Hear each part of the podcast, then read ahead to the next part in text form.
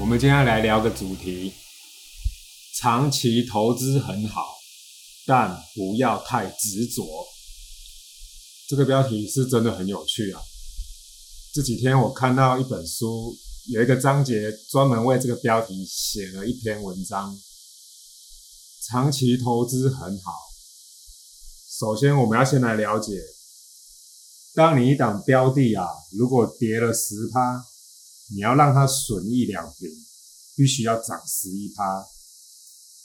如果一档标的跌二十趴，你要损益两平，必须要涨二十五趴。这两个目标是不是都还蛮容易达到的？因为有时候二十五趴花一点时间，其实是可以很轻松的达成的。但接下来这个数据你就必须要去注意喽。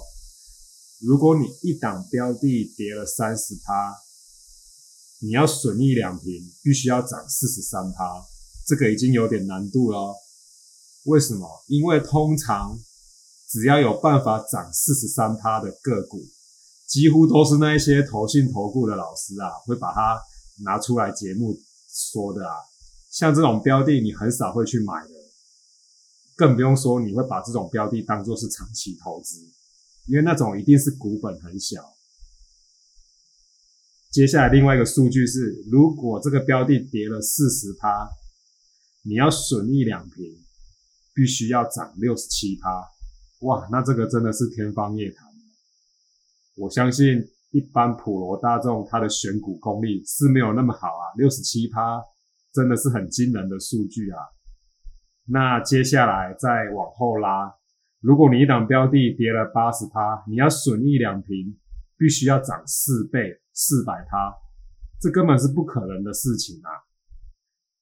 举一个例子好了，特斯拉今年年初的时候涨了一百趴，这个几乎是千载难逢的机会，但这种机会不是常常有的。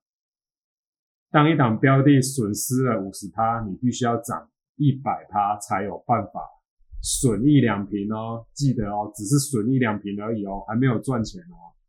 所以以特斯拉那个例子，如果你赔了五十趴，你必须要抓住一次这种千载难逢的机会。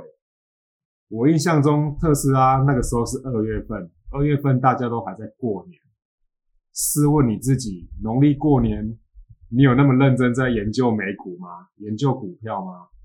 但特斯拉从一百块涨到两百块，大概就是一个月的时间。这个例子是很少的，我只是要告诉你，跌十趴、跌二十趴，要损一两平，也许还蛮简单的。但是如果你跌超过二十趴，你想要损一两平，就有点困难了哦。这个首先是大家必须要知道的一个观念。那么接下来，当一档标的啊。会让你觉得可以长期投资，一定有很多原因。那么，不外乎就是你觉得产业对了，价值被低估了，或许是本益比够低，还是什么等等的，那么才会引导你去做这个动作。那么，所以长期投资又必须要去思考的是。当你发现你认为可以长期投资的这个标的，最后不如你预期的，那你接下来要不要去处理它？如果你一直麻痹自己不去正视的话，长期投资就像我刚刚举的例子，跌到了八十趴，你必须要翻四倍才可以损益两平，那根本就是不可能的嘛，而且。重点来了，为什么要把这个章节拿出来讲？大部分的投资散户会长期投资的标的，基本上金额都蛮大的。我们现在所谓的纯股，纯股，其实很多纯股的人都会说他自己是长期投资。那么你试想一下，这个金额很大的时候，如果一直去世，一直破底，破底，破底，那么已经跌到一个无法挽回了。那你就是继续放任它吗？你要想哦，跌了八十趴要涨四倍，那根本就是不可能的事情嘛。那么如果跌到三四十趴，你要不要去处理它嘞？我刚刚的数据是跌了三十趴，必须要涨四十多趴，这个其实已经是有点难度了哦。这个是需要去思考的一个问题。如果你的长期投资的部位一直往下跌，那么你要不要去处理它？这边我没有在讲像零零八七八这种高股息还是 ETF。我就单纯是针对个股而言，我再说一次，如果你长期投资的标的亏损部位已经超过了二三十趴以上，你要不要去处理它？这是一个重点，要去思考。那么，那么这篇文章又提到另外一个层面，当你的长期标的呢，如果能配合进场机制跟退场机制这两个互相结合，你的成功几率也许会更高。这句话要怎么讲？进场机制就是你觉得这个标的哎不错，比如说麦当劳好了，我觉得麦当劳这个标的是一个可以长期投资的标的。OK，那我。启动了进场机制，可是假设万一像举例好了，如果说麦当劳遇到了一些食安风暴，或者是发生了恐怖攻击事件，导致它的股价一瞬间的一直往下跌，又或者是健康意识抬头，大家都喜欢吃有机的产品，杜绝这种垃圾食物，那么。假设麦当劳的股票一直往下跌的话呢，一直破底呢，你是要一直麻痹自己说，哦，我不管，我不管，反正麦当劳就是龙头，我就是龙头，我就是觉得它是对的。那么也许呢，就像我刚刚举例的，股票已经开始损失开始在扩大了，这个时候如果你没有。设定一个出场机制呢，你的亏损会一直扩大的哦。千万不要以为这种事是不会发生在你的股票上面，一定会。如果你投资够久的话，再怎么绩优的个股，一定会遇到一些困境啊。那么如果说你搭配出场机制，选择。退出一部分，或者是出脱你手上部分的持股，然后等待这个风暴或者是这个利空消化完毕了，等股价开始有反应，要回归正常面了，这个时候资金再进入，这就是这篇文章说的，长期投资最好是搭配进场机制跟出场机制。你假设一下，假设你今天这档标的股利突然宣布不如预期，股价瞬间大跌，就像今年的金融股一样，普遍表现都不好。那么你应该一直麻痹自己，说我不管，我就是觉得金融股很棒，很棒，很棒。金融股那么多档。不是每一档都可以像国泰富邦那么的绩优，那么的抗跌。那么，你如果没有搭配出场机制呢？你能想象你有办法 hold 得住这一波下跌的损失吗？你的金额又是很大哦。那这篇文章是提倡出场机制跟进场机制。如果互相搭配的话，也许你的胜率会提高。为什么我会把这个论点拿出来讲？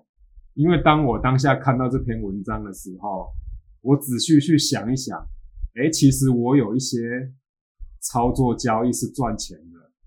我的操作逻辑就是这个，我并不会说我看好的这个长期投资的标的，我就一直坚持下去，都不去处理它，不卖它。我一定会去逢高获利调节一点点，然后让子弹回来之后，等到它有机会拉回的时候，我就还会再继续加码。所以这篇文章我觉得是可以值得跟大家分享的。标题叫做“虽然长期投资很好，但不要太过于执着”。希望有听到这一集的投资朋友啊，你回去想想看。他这个逻辑对不对？长期投资也是必须要搭配进场机制跟出场机制。假设你很喜欢零零八七八，那我问你，如果今天零零八七八在短短四个月内涨到了二十二块，你要不要卖？完全都不卖吗？你可以吗？你 hold 得住吗？如果你慢一点的话，你心情会很好。会踏实很多，那这是不是又呼应到我之前说的，投资是要什么？就是要你生活过得更开心。假设你今天这个部位已经涨到一个，哎，你已经觉得，哎，其实其实可以卖的了，但是我一直灌输我自己，哦，不行不行，这就是长期投资，长期看好。那先问看看你自己，hold 不 hold 得住？我们在这边再举一档台股二四九八的宏达电，宏达电在它全盛时期的时候，一年是可以赚好几个股本啊！我印象中很深刻的是，我的家人大概在宏达电六百块的时候买进去，宏达电一千四跌到六百了吧，可以买了，对不对？那时候的时空背景，智慧型的手机正是要崛起的时代。哎，宏达电是台湾的品牌，我支持台湾的公司，我看好智慧型手机长期发展。那时候十个人里面有很多人都是拿宏达电 HTC 的手机，这个情况下是很无害的。你会认为宏达电应该是可以长期投资的标的，而且从一千四跌下来，可以买吧？没有问题，毫无悬念。而且那一年的股息股利又配了四十块现金，真的是一个很不错的标的，我也要来支持一下。我的家人就买下去了，结果其实宏达电在那一年不知道的哪一季，突然间 EPS 已经转成负的了，这个时候已经给你最后一个机会了。也就是说，那一次的除权息除息完之后，接下来就要回归它今年的基本面了。那么基本面已经没有再像之前那么好了。那你如果还是一直盲目的相信说，哦，这个产业会在好转的，我再给他一次机会。很抱歉，宏达电那一次我印象很深刻，配息完之后就从六百多。跌到四百多，一直跌到现在，乏人问津。